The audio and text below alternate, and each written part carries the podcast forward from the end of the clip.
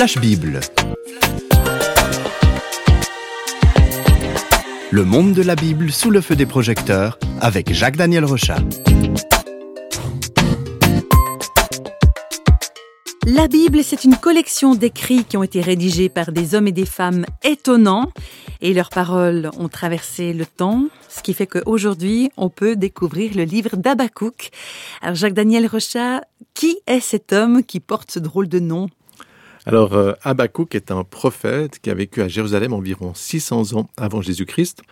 Alors, à cette époque, euh, la ville de Jérusalem n'est plus la belle cité resplendissante de l'époque de David et de Salomon, parce qu'au fil du temps, le déclin spirituel et moral a fait des ravages. De plus, cette époque est aussi troublée par de grands bouleversements géopolitiques. Et c'est dans ce contexte que Habakkuk devient l'un des porte-paroles que Dieu utilise pour parler à son peuple. Donc transmettre un message qui vient de Dieu, c'est une euh, sacrée responsabilité. Qu'est-ce qu'il va dire cet homme?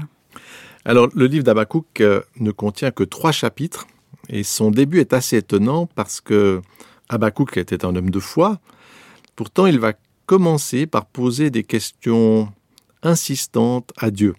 Alors on peut écouter ces questions un petit peu étonnantes.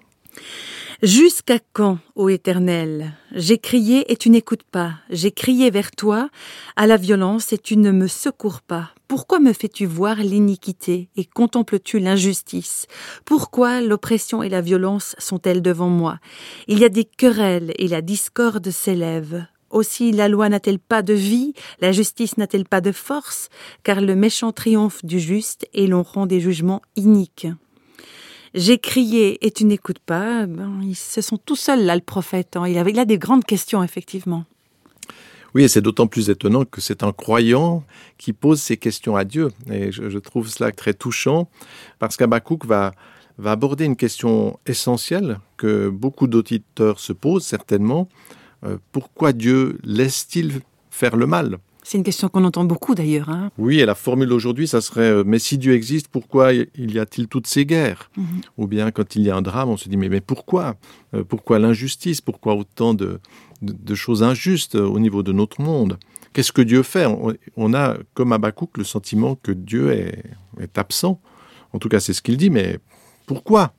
Euh, Habakkuk voit le mal, il voit toutes ces choses, il demande à Dieu qu'il fasse quelque chose, il a déjà crié pour que Dieu fasse quelque chose, et la réponse jusque-là, c'est le silence. Et Habakkuk, avec ce début, on se dit, il est dans une question importante.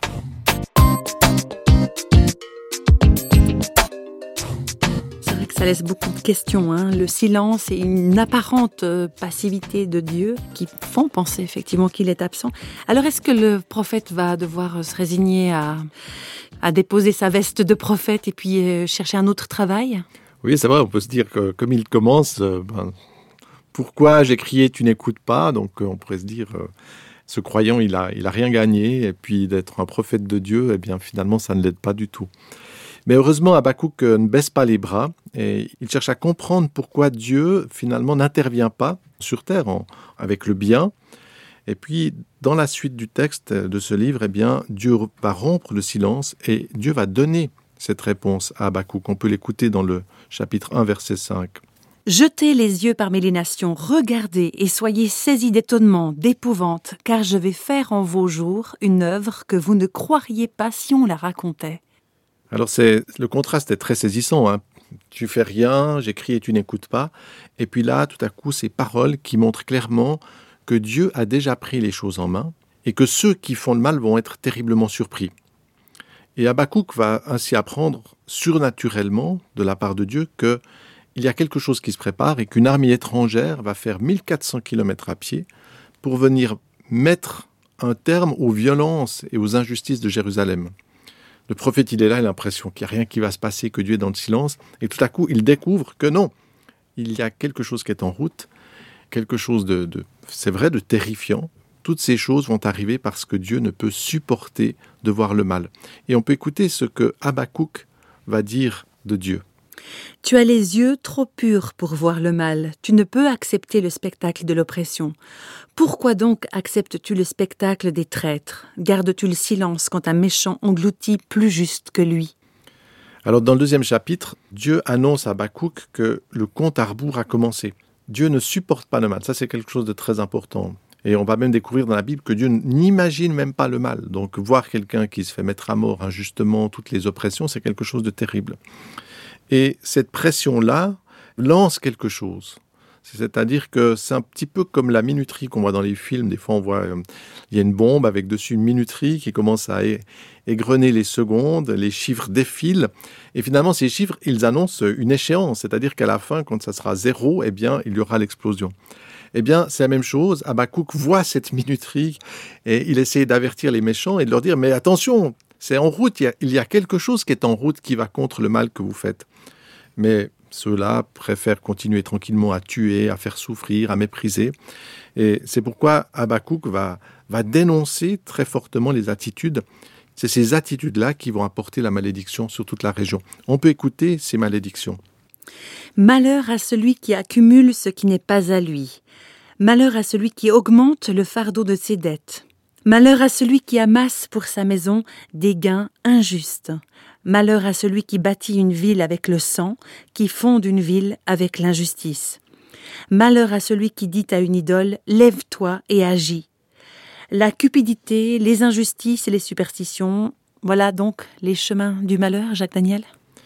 Tout à fait, parce qu'une société peut doucement s'habituer au mal et le rendre légitime. Euh, comme par exemple l'esclavage. Pendant longtemps, on a de la peine à l'imaginer, mais l'esclavage était tout à fait euh, acceptable, légal, presque obligatoire, si vous voulez. D'avoir un esclave, c'était presque une obligation, par exemple, pour un citoyen romain. À Jérusalem, on, va voir ce même glissement. Les injustices ne choquent plus. Et ça, c'est assez terrible quand euh, on peut voir le mal et finalement on s'y habitue. Il y a une forme d'indifférence. Vous verrez quelqu'un dans la plus profonde misère, euh, peut-être même qu'on va faire souffrir, on va se moquer de lui, ça ne choque plus, au contraire, ça nous semble légitime. Mais c'est pas légitime pour Dieu parce que Dieu est un petit peu cet étalon de justice, cette, cette référence. Et même si une société se croit dans la justice alors qu'elle fait le mal, eh bien, il n'y a qu'une vraie justice, c'est celle qui est en Dieu. Et cette vraie justice qui est en Dieu, elle est pour chacun. Il ne fait pas de favoritisme. Donc l'esclavage est une injustice pour Dieu, elle l'a toujours été, parce que pour Dieu, il n'y a pas de différence entre le grand puissant et l'esclave. Tous les deux sont des hommes de, dignité, qui devraient être traités avec dignité. Alors, dans le chapitre 3, Habakkuk va voir que ce Dieu, au début, il disait, mais qu'est-ce que tu fais? Eh bien, il le voit se lever. Et c'est une vision très impressionnante. Les montagnes bougent, la terre est bouleversée, et Habakkuk est subjugué devant la puissance de Dieu et il va révéler le but de cette action divine. On peut l'écouter dans le chapitre 3. Tu sors pour délivrer ton peuple, pour délivrer celui qui a reçu ton onction. Tu brises le toit de la maison du méchant, tu la détruis de fond en comble.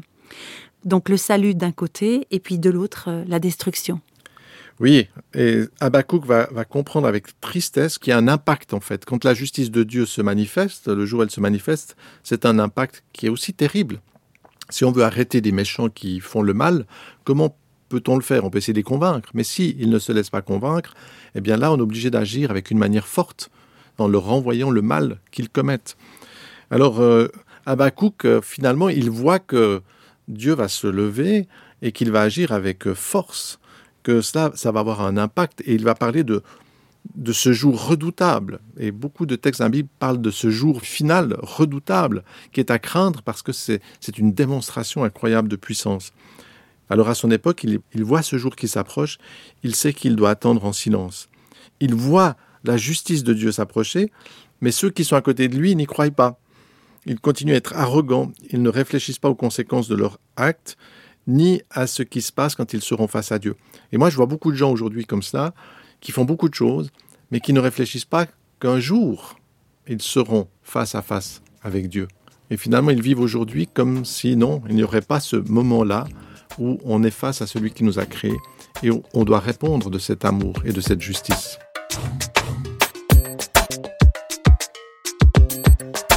Donc les écrits d'Abakouk montrent que c'est quelqu'un qui portait un regard triste hein, sur ce monde et qu'il n'était pas forcément très optimiste sur son avenir. C'est vrai, parce que c'est l'homme qui voit, il voit le malheur qui s'approche. Et honnêtement, il y aurait de quoi désespérer à son époque. Pourtant, Habakkuk ne se laisse pas gagner par un pessimisme euh, ravageur. Il sait que Dieu est un, appui sans faille. Donc, il voit ce, Dieu de justice qui se lève, mais en même temps, il sait que c'est l'appui ultime pour la vie d'un homme. Et à la fin de son livre, il compose un chant, donc on est dans une dimension musicale, et on peut écouter les paroles qu'il va chanter à son peuple. Moi, je vais les lire. Toutefois, je veux me réjouir en l'Éternel, je veux me réjouir dans le Dieu de mon salut. L'Éternel, le Seigneur, est ma force. Il rend mes pieds semblables à ceux des biches, et il me fait marcher sur des lieux élevés. Alors c'est beau, moi je trouve, parce que est dans un monde cruel et tourmenté. Effectivement, il pourrait euh, déprimer, mais il garde sa confiance en Dieu, ce Dieu fidèle qui l'accompagne, et qui lui permet malgré tout de garder l'espérance et la joie.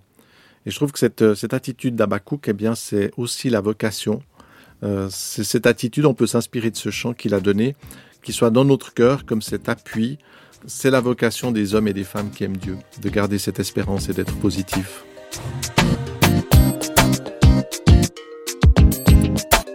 Avec le livre biblique de Habakkuk, nous sommes entrés dans la question troublante du mal. On a écouté aussi les avertissements, les paroles de réconfort de ce prophète. Qu'est-ce qu'on peut dire encore, Jacques Daniel, avant de clore cette émission pour aujourd'hui? Alors avec la Bible, on fait toujours des, sauts dans le passé. Hein. Habakkuk s'est exprimé il y a plus de 2600 ans, donc c'est pas hier. Et pourtant, ces, ces paroles s'adaptent parfaitement à la situation de notre monde moderne, qui glisse lui aussi inexorablement vers une sombre dérive. Aujourd'hui, on parle souvent des droits de l'homme, du respect de l'autre, de l'égalité, de l'amour, de la dignité.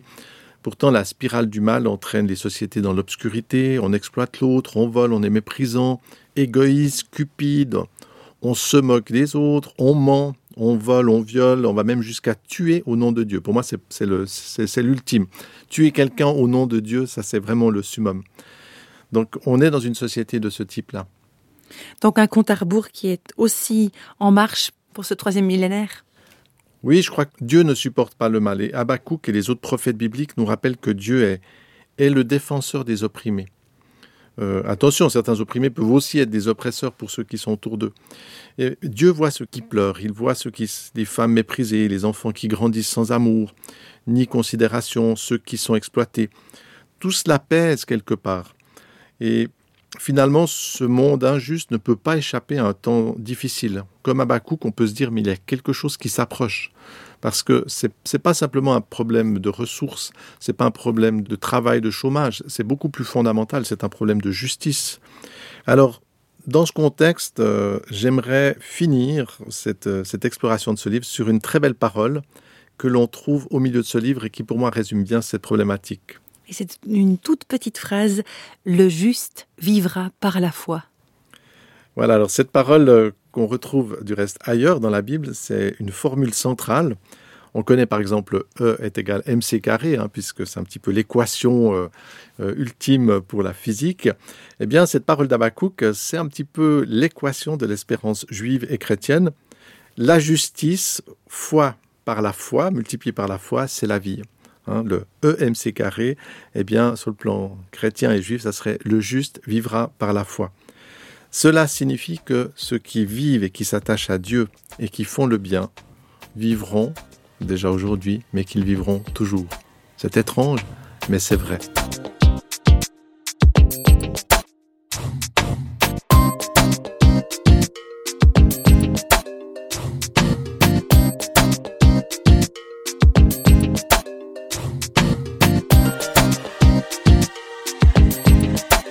Feux du projecteur de Flash Bible s'éteignent pour aujourd'hui. Flash Bible vous a été proposé par Radio Réveil en collaboration avec Jacques-Daniel Rochat.